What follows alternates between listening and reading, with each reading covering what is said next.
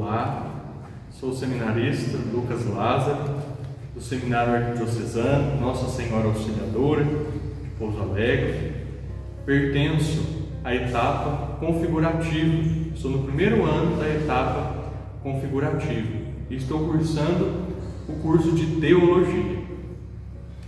Estamos vivenciando a semana maior de nossa fé, a Semana Santa, em que fazemos memória dos últimos acontecimentos históricos de Jesus de Nazaré.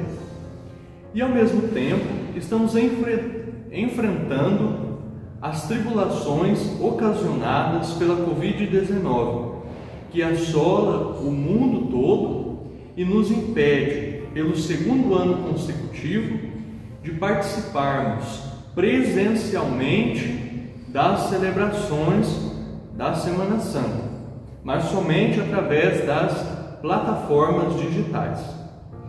Isso é um motivo de muito sofrimento para todos nós, cristãos católicos, pertencentes ao corpo místico de Jesus Cristo. Mas devemos coadunar o nosso sofrimento com os sofrimentos de Cristo, com os sofrimentos da paixão.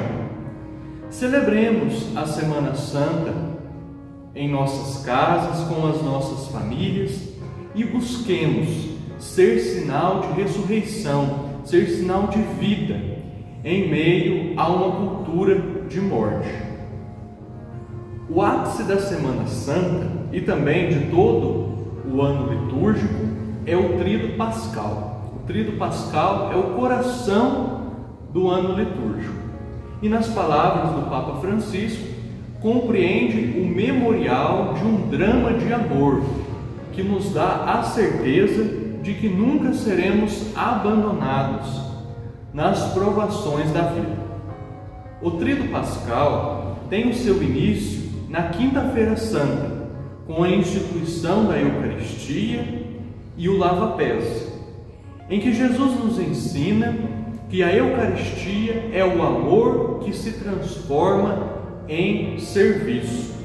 Nessa celebração, Jesus realiza ritualmente o que acontecerá realmente na cruz, instituindo-o como um sacrifício perfeito, a nova e eterna aliança, que conforme o Catecismo da Igreja Católica, no parágrafo 1322, na última ceia, na noite em que foi entregue, nosso Salvador instituiu o sacrifício eucarístico de seu corpo e sangue.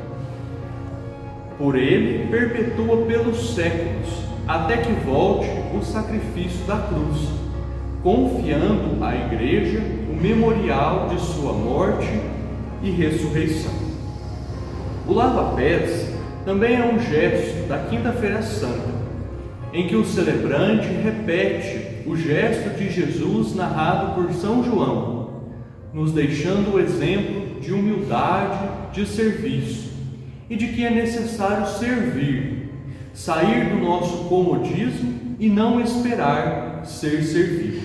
Já na Sexta-feira Santa, chegamos ao momento culminante do amor. Um amor que quer abraçar a todos, sem excluir ninguém, com uma entrega absoluta.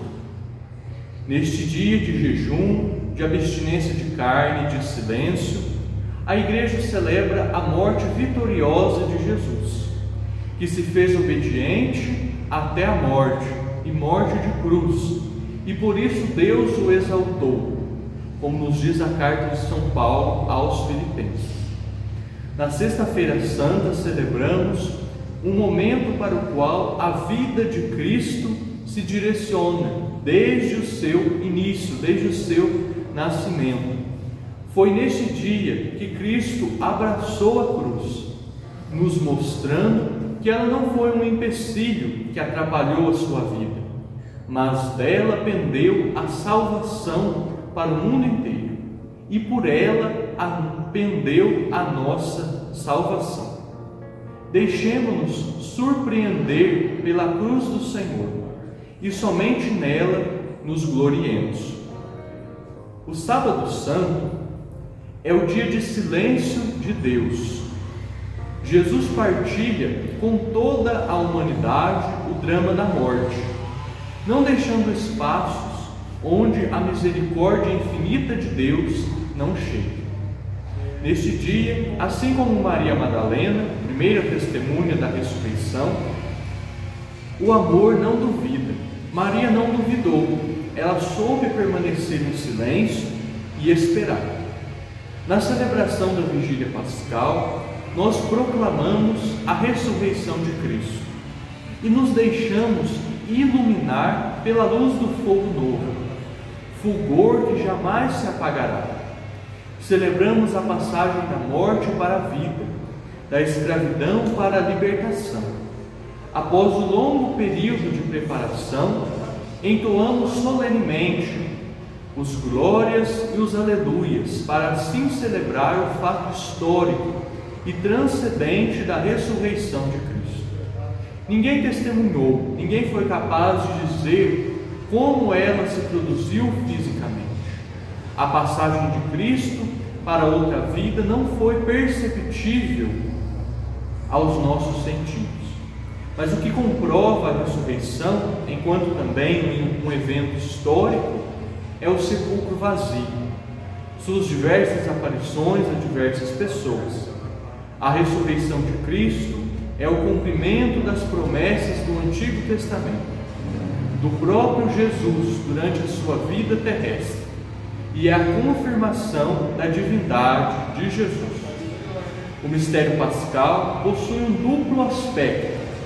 Pela morte, nos liberta do pecado, e por sua ressurreição, nos abre as portas de uma nova vida.